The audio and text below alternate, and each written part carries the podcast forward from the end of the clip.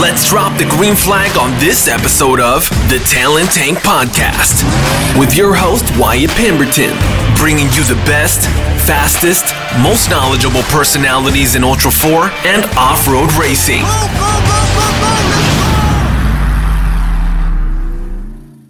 All right, well, here we go. The Talent Tank. We're coming to you from Lasertown, right here just south of uh, Hammertown. Talent Tank podcast. We've got Ryan Thomas with us. Ryan, how are you? I'm doing great, man. In the desert, the sun is shining. The the W word is not happening in Johnson Valley right now. No, the, the weather today is amazing, but it's coming. So Yeah. yeah, it's coming. And I saw you sat on that side, the the left side of the seat, because you got the U4 on that side of the hat. So you finally have an Ultra 4 hat. That's pretty cool. It's new. I can still see where the stickers were. But it's almost it's it's just as new as you in Ultra 4. You are now the president of Ultra 4 Racing. Dave somehow conned you into coming over here and working for him. But we're going to get to that in a little bit, man. I really, I mean, that's some. Thank you for coming on the show. to- Yeah, to, absolutely. to discuss that. I went through your background, through your bio, and I did all that on the day that I saw the press release that named this new guy. That you know, who's this? Who new is this guy? Who is this guy? Found you on LinkedIn, found you on Facebook. I mean, I was like, wow, okay, this guy's pretty legit. And so as I started thinking about interviewing you for this, we could do two hours, like, or maybe three, maybe four hours. I think we could talk and talk. I like to talk. I, know, I do too. But we've got 20, 20 slash 30 minutes I'm trying to fit in here. So we're going to do quite an abbreviated session. Family man, Yeah. Yep. Uh, almost married 20 years. September it'll be 20 years. Congratulations. Yeah, it seems weird to be able to say that. I don't feel that old, but yeah. So amazing woman She's a pretty amazing woman to put up with my antics for sure. and all the and all the racing. The racing, the traveling around the world surfing, going and chartering rickety boats in Indonesia for 10 days. She's kind of done it all. She was on Dust to Glory, actually, talking about Dust to Glory. She was part of the women's team. We The original Dust to Glory. Just before we uh, started recording, we were talking about Mouse McCoy putting together a thousand mile race in Texas. How that'd be so cool. It would be special, yes. I'd love to see a race that long. It- you know, the la- the last time there was a thousand mile race in the states was like 2009 Vegas to Reno. Yeah, right? the three day, the long way, but it was like a stage race because they raced three Yeah, like I rode 330. passenger in that race, training a guy, and I won't ever do that again. That's a, that was a tough course, It- and it was like 136 degrees. it, it- it was pretty bad. But and you guys have a, a six year old son. Gavin, yeah, my wife's name is Amy, and Gavin is my son. Well, congratulations. What's he into these days? He, well, it's pretty interesting. He skis, he surfs, and he, our, my good friend Marty Fiolka gave him a trophy cart for Christmas this year. So Oh, he wow. has a trophy cart as well. Are you adopting A child? no, or an adult? you can come hang out. oh man, but you did go to work for Ultra Four, so you did effectively adopt a bunch of babies. Yeah, right. a, a bunch of us. I, I love it. I absolutely love it. So, but you're from a racing family. Like, Indeed. you uh, you certainly had choices not to be in racing, but at the same time, you really didn't have a choice. You're you were in racing. It, you know, it's it definitely is in my blood, and uh, I had a, a I, I wouldn't say that I'm I'm the most competitive person. Um, the the yes, racing is in my blood. Being in the desert, making dust, all of those things are part of my DNA. Um, and I was successful when I was racing full time for sure. The a lot of what attracted it attracted me to it. Um, I mean, obviously driving a car fast when you're Oh, it's in your addicting. teens and twenty. That's that's a big part of it. But what I learned really fast was that the cycle of um, prepare and then practice and then execute and then evaluate and then do it over again. Recycle. It's a very fulfilling. Um, you know, you there's not a lot of things in life that you do that you get to understand exactly where you're at at the end of it, especially professionally. I mean, the, unfortunately, one of the only ways you can measure that is with money, and that's not necessarily the best way to gauge success. So I, I really liked the racing part of or the cycle that that that evaluation component. And then you could tweak something and try it again in six weeks and see how you did. And you know immediately. I mean, you either win or you don't, and then you get to start over again. So you're a highly analytical dude. You could say, Yeah. sure. I mean, doesn't sound like it's a fit for me, but okay. Really? Uh, yeah. Well, I, I think that you like to. You're a, a data cruncher, and, Uh, yeah. and and you like to reflect on I like what- spreadsheets.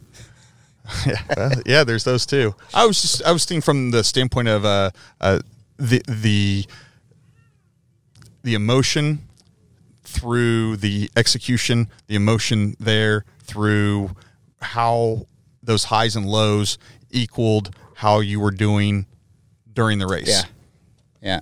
and balancing that. That's where, and, and and so you can take those data points of, oh, you know, wow, we should have been faster through that section. What went through my head during that section? Right.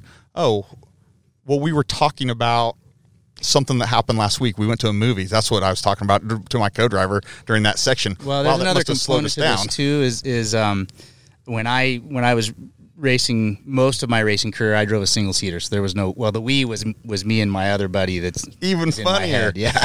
so, but we've had that exact discussion with other guys uh, in Ultra Four about going from the single seater to the two seater. Yeah, I was asking about that with guys. About, I mean, uh, the um, it, it appears that in the early years of of rock crawling and rock racing, that the co-driver was an integral part of of getting through the rocks. But the cars seem to have evolved to the point where the winching isn't always as necessary, and maybe the co-driver isn't as necessary either. I don't know. I mean, I'm still learning about this stuff for sure. I have a take on that as well. I think yes, I think the cars have absolutely gotten much faster in the rocks. I think the drivers and the skills have gotten much faster in the rocks. But I also think here at the Hammers, we've ran the same trails so much so often. that, yeah. and it's and it's just not during the race. It's also during non-race weekends all year. There's there's 51 other Yeah. weekends during the year, and then they're getting traffic and they're getting beat down and they're getting rocked. But Mother Nature has a way of changing that on a whim. You know, a, a year ago, I remember seeing backdoor was only about five feet deep, and now it's back to it's you know all that sand is redug out. So Mother Nature has a way of continuing to change the course. Keeping us honest. That's that's right. and the other way that uh, Ultra Four is keeping and Hammer King is keeping the the drivers and the race honest is continue to change up the course and Yeah. continue to add stuff. So you guys added four new trails and they're getting a lot of traction. I haven't heard anything but people not saying good things about them, but only in the sense that it, it's been hard on them. But the challenge, they're rising to the occasion of the challenge. Yeah, yeah. I think that um, early on, I, I th- it was either with, with JT or Dave. I asked about you know what's what's our target attrition rate. Uh, Don't quote me on this, and, and I don't want to get myself in trouble. But I think either Dave or JT said, "Hey, if the only person that finishes is the winner, I'm good with that." I've heard Dave say when he was referring to UTV races racers a while ago when UTVs were being added to the schedule that and I got this quote actually today from my cameraman today, uh, Caleb Norman over here. Caleb said that Dave actually said he'd be okay if none none finished, like none. And Dave said that I think about even before they were 4400 cars when they were just Sure. we were just four wheel drive guys, unlimited four wheel drive guys. You know, in in uh, in the the world of participation trophies and snowflakes, it's a fresh breath of air, Hey, isn't it? Yeah, I, I'm all for having it be. I mean, I, I get it. Everybody wants to participate, but let's make it hard. I mean, I, I think. Well, we're we're totally not following my interview at all. But I, I'm no, we're running down this path because I think three things happen on race day when the green flag drops. I think that there is the race between competitors. I think there's a race between the race driver, the driver, and Himself. him and himself. Yeah. I actually put that as the third spot. And uh, herself. Uh, and versus Mother Nature and the terrain. So you have versus competitor, versus terrain, and then versus self Yeah. and the reflection on that and the overcoming that adversity. You can't change the competition. You can't change what Mother Nature is throwing at you. This isn't NASCAR. It's not circles and going left. This is boulders and miles and miles and miles. And so that really puts the really the piece of the puzzle is that driver portion that's in your head. Yeah. And how you handle what's being thrown at you, that adversity, and are you prepared for that adversity? Because 80% of the field at some point this week during their race, they are going to throw in their towel. There's, and it's not a, I think my right words for that is it's not a, a symbol of weakness to quit because there will be, at some point, you will quit this race. 80% of this race, you will quit for one reason or another. That's a statistic I haven't heard, and I'm surprised to hear that when I look around and see the the type of individual that's out here in the desert right now. Well, I'm not saying that you're quitting because you're weak of mind. You're quitting for some reason. You timed out. You you had some adversity with a car. You for some reason or another. Yeah, Yeah, I'm not saying I'm not saying here to go be like, ah, this got hard. what, what, this got hard. You're going to come to they're going to come to a point where there's a problem that they won't be able to solve Yeah. to continue forward. Understood. Yeah. Oh no. It, this isn't fair weather racing. No. This is fair weather racing. I mean, you should be. I don't know at the go kart track. I don't. That's for the dime tour. That's uh that's that's my take. That Yeah. that, that there's going to be you're going to have to quit. You're going to have to come to terms with that. You're going to have to quit. And so that's and I think there's guys out there that are much better trained at overcoming adversity. Yeah, I mean, I you s- sit in the drivers' meeting this morning and and uh, just look at guys' fingernails. Majority of them have got dirt and grease underneath their fingernails. and that's another part that I think I fully have seen and reflected on the guys that are the most successful that we have seen over years and years and years of competition are the ones that are doing all their own prep. Oh, there's uh, my I have And they're very hands-on. strong opinion about that. Yeah, I, I mean, I grew up. Um, there's a lot of people that think that that because of my background, I just got handed a race car and, and told to, I could go drive, but the, I was the one that had to take it apart and put it back together every race. And guys like Rob MacCachren, I mean, Rob MacCachren spent He knows his years- car. Yeah, no, he knows it. He built them. He took them apart. He put them back together. And I can tell you that that when you are uh, when you hear a sound, you smell a smell, you see something out of the corner of your eye because you've touched every nut and bolt on that car and are intimate with it. You recognize when you're hurting it. You recognize when it is hurting. Yeah, there's no question. I always love seeing on the so, on social media pictures of like Robby Gordon underneath his truck. Yeah, doing a he's doing a another training one. swap. Love him, hate him. That Robby is is uh, is very much in tune with the technical and mechanical side of the things that he does. And there's guys Almost almost to his to, his detriment. Yeah, love you, Robby. I hope he listens to this. M- much discussion. Uh, yeah, I think you're spot on there. It's the, the the guys that, again, they're hands on. Yeah. And if you're hands on, you're going to know the car. And then when you do have the problem, you, that you can quickly triage. And that's not to say that the guys that, that aren't can't be successful because there's those examples as well. But I, I think that the ones that are more well rounded like that typ- typically tend to do better. It's not NASCAR. Like, I mean, when, no, when and we can go down that road too for sure. You can't just well, you can pull into a pit. Like if you happen to break and the pit's right there and you can get there, yeah, sure, absolutely. But what are the odds? You can't. You especially in this race, a no chase race. If you break on wrecking ball or you break on outer limits or if you break on spooners, you're a long ways from your pits Yeah. and getting outside help. Yeah, yeah. The uh, I, I think that it's as we talked about. I, I I got to spend quite a bit of time back in the early 2000s with quite a few um, IndyCar drivers and other racers from other disciplines with uh, business that I used to be a part of, Wide Open Adventures, and um, no question that guys like Sebastian Bordeaux and and um, Bourdais, Bordeaux, I can't remember uh, Oriol Servia, Michel Jourdain, those guys are amazing race car drivers. But you put them in the dirt in a in an environment where they uh, the, the the what's around the next corner is is not predictable. Is unknown. they it, it took them a while. They did very well, but it took them a while to to realize that turn two is not always you know your breaking point at turn two is not always the same, and turn two might actually be turn turn six. Well, and it's reading terrain. Well, yeah. and and if you're a pavement driver, you d- you can read maybe the angle of the turn, you know where the apex of that turn is, but you don't necessarily know how to read a G out. Yeah, I think eventually th those guys figure it out because they're they're you know like I said very skilled drivers, but it's that transition. So I think that guy, I mean, the pinnacle of it is motorcycle riders that ride in the dirt. The the consequences for not reading the terrain are obviously much more severe than than in a car with a roll cage and, and harnesses. And but then that extrapolates out on through. I mean, that's Jimmie Johnson. You talk to Jimmie, and, and a lot of what made him as good as he is on the pavement is How he was in the dirt because he had dirt early years. experience. Yeah, Rick Rick Mears, Roger Mears, all those guys. Oh, Robby Gordon. Uh, Well, yeah, yeah, He, he had he had his foray and uh, the all of them. yeah.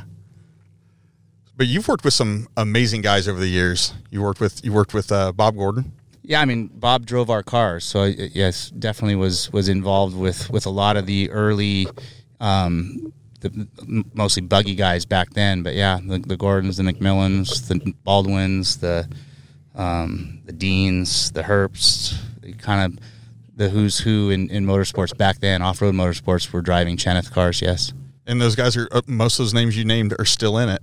A lot of them Not- are, yeah. Not, not necessarily in Chenowth, but yeah, they're still still racing.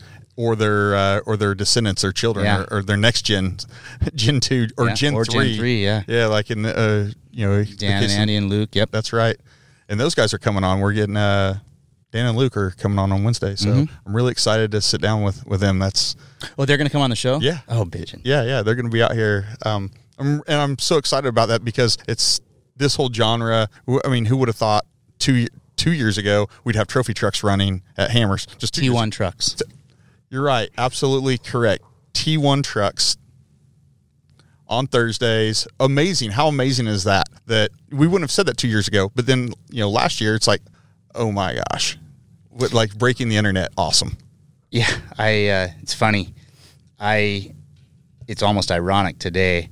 Um, so last year I was in my office at Jackson when the the T1 race was happening, and uh, I've I was completely unproductive that day at work, and I posted a an Instagram picture. I took a screenshot or a picture of my screens on on my desk, and then I wrote, you know, with the little pen thing you can do on Instagram, um, breaking news, off-road industry, worst day of pro- productivity ever. Thanks, Dave Cole, or something like that. And Oh, yeah. it's so spot on. Yeah, and and I, I was I was blown away by what I got to see sitting in my office, wishing that I was out here. Well, the live feed is amazing. It's Yeah. absolutely bar none unparalleled. We're in the middle of nowhere. I you know don't don't even have cell phone signal, but somehow we can you know. We had Dan Campbell on already, and Dan talked about how far they were beaming stuff. Yeah, absolutely. I found myself at work as well, cheering like no other for Jesse James. like how like I felt like that was the coolest thing to see him come out of retirement, Yeah. dust off the guys, or come out here and well, this is a race of, of, of attrition. The Hammers Johnson Valley is hard on race cars. Yeah. and he just kept chugging along, and he ate up. Well, what was the final uh, car, finished car count? It was it was fairly low. It was low, very low. and yeah, Jesse chugged through. He outlasted everybody, aside from just a couple on the the podium.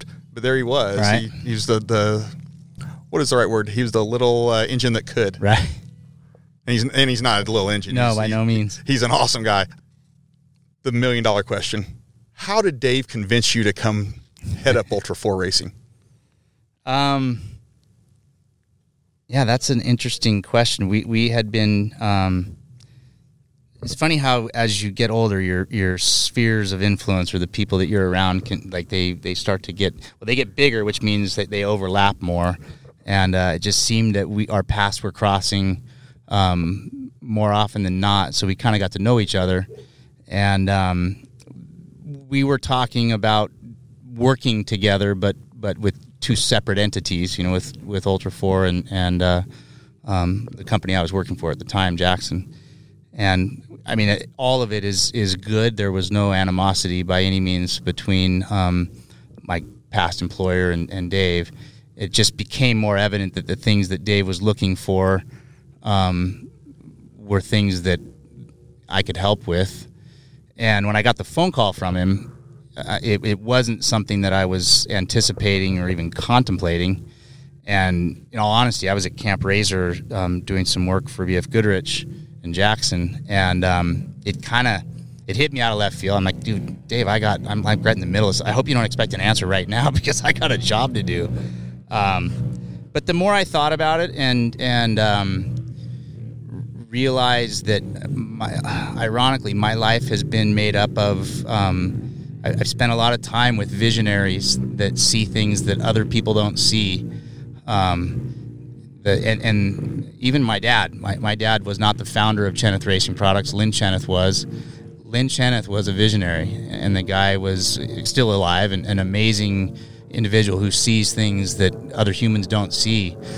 And lots of times, there people like that are operating so far ahead of everybody else that it, it, it appears as if there needs to be people that are um, I don't know what the word is. I used to describe my relationship with the, the founder of Wide Open that he saw this beautiful brick building in his head and he was running as fast as he can, finding bricks, throwing them up in the air. And I could understand what he saw. So I was catching the bricks and building the building that he saw. So I, I realized that there was an opportunity to be a part of something that, that is amazing. And um, it was, uh, th- there's, to me, the risk um, for making that change was not probably what everybody thinks. And I asked the question to Dave the other evening. We we'd gone out to Spooners, which was my, I, I was de-virginized on Spooners. Indoctrinated. yeah, that's probably the more appropriate way to say it. Um, well, as long as you weren't like Little Spoon. I mean, yes, I heard the story about about the name, but um, we were out there with the guys from Tribe, I think. Yeah, and um, guys. Yeah, I mean, and and I've I've been really very fortunate over the last couple of weeks living out here and spending time with Camo and and lots of the other pioneers that. Um, yeah, you've been here since like the tenth, January tenth. Yeah. Oh, January. 10th, yeah, weeks now but I, I'm I'm enough a part of the early part of desert racing um, because of my background with ultimately a lot of the pioneers of the industry and the sport that I, I am very cognizant of the fact that that's I don't have that in this environment. And I asked Dave, we were standing on a rock overlooking looking down into Spooners and realizing that the guys down there that were with us, I mean, they're the badasses of, of this culture. All of these people are. And I said to him, I said, hey, has there been any, like, are people giving you crap for hiring an outsider to come in here and, and help lead this thing? And I honestly meant that because I, I, I recognize that it's, you know, I'm, I'm not a part of that core group. Uh, and I have a healthy respect for what that means. Um, fortunately, he said no. I don't know if there's listeners out there that'll have a different opinion, but I don't. I don't believe so. At least I haven't heard them.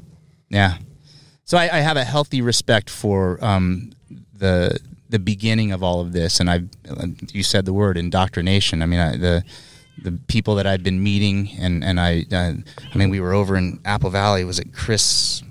I'm gonna screw it up. Chris Ridgway. Yep. Yeah, I mean we were going. Actually, we'd gone on the to, same wavelength as you, man. Yeah, we're doing good. I, I mean, just on a whim, he's like, "Hey, doesn't Chris Ridgway live? Yeah, let's go see him." And we pull in. I mean, his family's there, and Dave calls them up. We're coming to say hi, and I mean, there's there's I understand all of this stuff. I may not have been a part of it, but I get the the the, um, the well the emotion and, the, and the, gravity of the situation. Gravity is, is a great word. You. Yeah, yeah. Oh, you just gave me goosebumps. Look at that. So it's an honor. I mean, really, it is to to be accepted the way that I've been up to this point. Um, it, it's it's an honor, and I want to make it clear Dave's not going anywhere, and there is absolutely no way in hell that that. I mean, there's no way in hell that any one person can replace Dave. No, there needs to be about ten. Yeah. and that's that's how it. No, I, you are absolutely correct. Dave's not going anywhere, but I think it's really cool to see.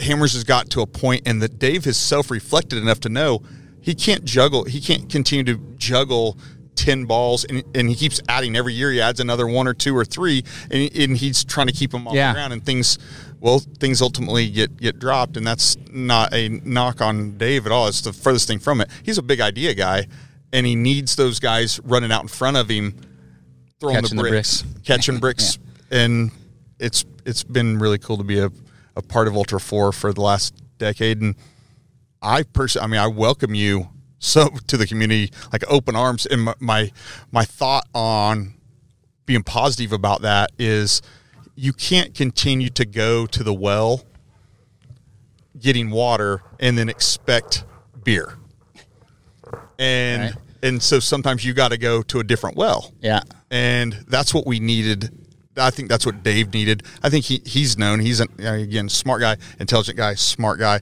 He's always looking forward, big idea guy, and he knew for me to take this baby of eighty thousand people that are out here on the lake bed this week and take it to the next level, he needs a, a fresh look. Somebody's Interesting to hear you say 80 because I, I mean, the first I came out for the first time in 2015, and the number was being estimated somewhere between 40 to 50, and then I've heard the number 60 to 70 thrown around. But you're the first person that said 80, and before you respond to that, the only reason I'm, I, it caught me is I know that there's a, a solid push within the organization that we do not want to overstate things when it comes to numbers and statistics. So I'm not calling you out on that. I guess what I'm thinking is, is today is Saturday, and when I came in 2017 for or 2015 for the first time, I don't. I, I think we are bigger, and this is approximation. I came in this morning, point, and the, the RVs are all the way Ah. out, almost to. They're, they're already starting Yeah. at uh, the turn to Dave's address up there to Dave's shop. The RV's already full on both sides, Yeah. and now I don't.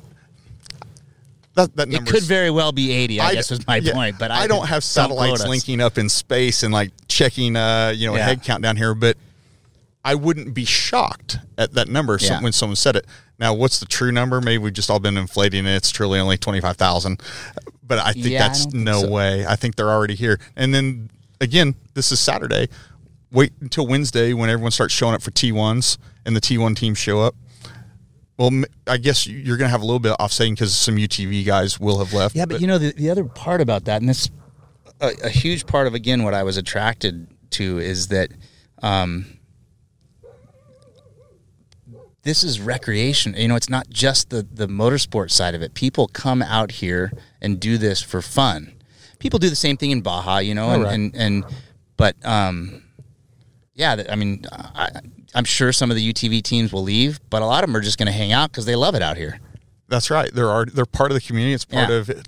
And some of them are game planning what their next move is. Are they going to move up? Are they going to move down? Are they going to stay? Well, I mean, there's guys that are making really good livings professionally UTV racing. Yeah, no, I was talking to, to some of the head people at Can Am this afternoon, and and um, the the vision for a company like Can Am and, and where things are going. I mean, there's there's definitely I, I I wouldn't. e- I heard you say move up, and if I was trying to make a living driving off road race cars today, I would be all about a UTV. Oh, they're, they're big names like like Blurton, like Guthrie's. Oh man, the, Yeah. the field that we have for this race tomorrow is going to be insane. I'm real excited to get back into town and find out how the qualifying is going and who's on top. Well, that said, before I do get you out of here, this is your first year. We're kind of talking about it a little bit, but what are your off the cuff thoughts on where we're at this early in the week? Your first year being in management. What do you think? Um, As expected? Well, yeah. I mean, I, I, I had the the experience of being here in 15 and 17. Um, what should have been obvious and and just really kind of has floored me is both times when I came out here. And I think anytime you go to an event, like as a spectator or a participant, you show up and stuff's just here. You don't visualize what goes into creating all of that. So that part of the indoctrination has been very helpful to kind of see it emerge out of the desert. Um, as far as how it's going so far, Bef- before I let you continue, when was the last time you had a hot shower? last night, actually this morning. Oh, dang. But I will say that the the so I brought my own motorhome and it's a it's a 1986 Hawkins Motor Coach. So I'm a member of the Vintage Motorhome Association. We travel in packs because we have to. Um, my my hot water heater blew out of it a week and a half ago, so I did go for about a week and a half with no shower. And when I when Dave found that found that out, I thought it was like a badge of honor. He's like, "Dude, get it fixed. Come on, you got to take a shower." but yeah, so uh, yeah, I I had a shower this morning, but my ankles were filling up in water because I hadn't been pumped, so my, my Oh. water was full. I saw that. That's the most important guy in Hammertown. It's not Dave Right, Cole. It's right. the guy driving the honeypot. So yeah, as far as as uh, comparing it to years past or where we are right now, um, that's been a question that I've been asking every one of the staff that I'm in touch with. You know, like how how's it going? How does this seem compared to years pr- prior? And um, I mean, it, it appears as if um, the progress made building Hammertown. Um, there were some warnings a weekend, like, "Hey, it seems like we're ahead of schedule. Don't let that, you know, lull us into a false sense of security that we got more time." But I think um, I think things are going well we had basically the first um, competitive component here this morning. And so we, we shifted from the building of Hammertown to then operating production. the, race. Um, it appeared as if the live feed got up and running. I got to be a part. I was up on Fisher's week and a half ago, aiming uh, microwave microwaves. towers. Um, so, from my perspective, it, it, it appears things are going well. I know that there's a lot of variables out here, and and um, we weather being one of them. So, I think all of us Well, are prepared for for for whatever might come. happen. Well, I'm really, really happy to hear you say that to, to basically leverage what our discussion about prepping your own race car and knowing what goes into it and what nuts go where and what bolts go where and like what noises make. The fact you were up on Fissure with, I'm assuming with Travis Walter aiming microwaves, that you are getting into the bowels of the beast. Yeah. And knowing what, can't, you what can't goes where. fake leadership without having been involved. I mean, I don't take this the wrong way. There's if it would take ten people to replace Dave, it would take a university to replace Travis. but yeah, I, I need to get my arms around all of it, you know. And, and it's uh, baby steps and there's it, the whole community is actually here wanting you to be successful and praying you're, you're successful because if you're successful we're successful Right, and that, that- that's a again. I, I understand the gravity of, of what's going on here because there's there's mean there's an industry that's being created out of all of this, not to mention a lifestyle and a culture and all the rest of those things. And um, I don't take that responsibility lightly. well i'll tell you what i'm super pumped to have you as part of the community i'm super pumped to have you helping contribute to making stories and helping these guys make stories and make history and move the ball on that that's pretty awesome Yeah, I, I'm I'm excited about it. Well, Ryan, welcome to uh, welcome to the club. Thank you for coming on the Talent Tank today. I appreciate it, and it's really good to meet you. I've heard you. I've, I've heard you. Thanks. Likewise, Appreciate Thank it. All right, man. Good luck this week. Thank you. Thank you for listening and taking a dive into the Talent Tank. Please like and subscribe on Instagram at the Talent Tank or our website, thetalenttank.com.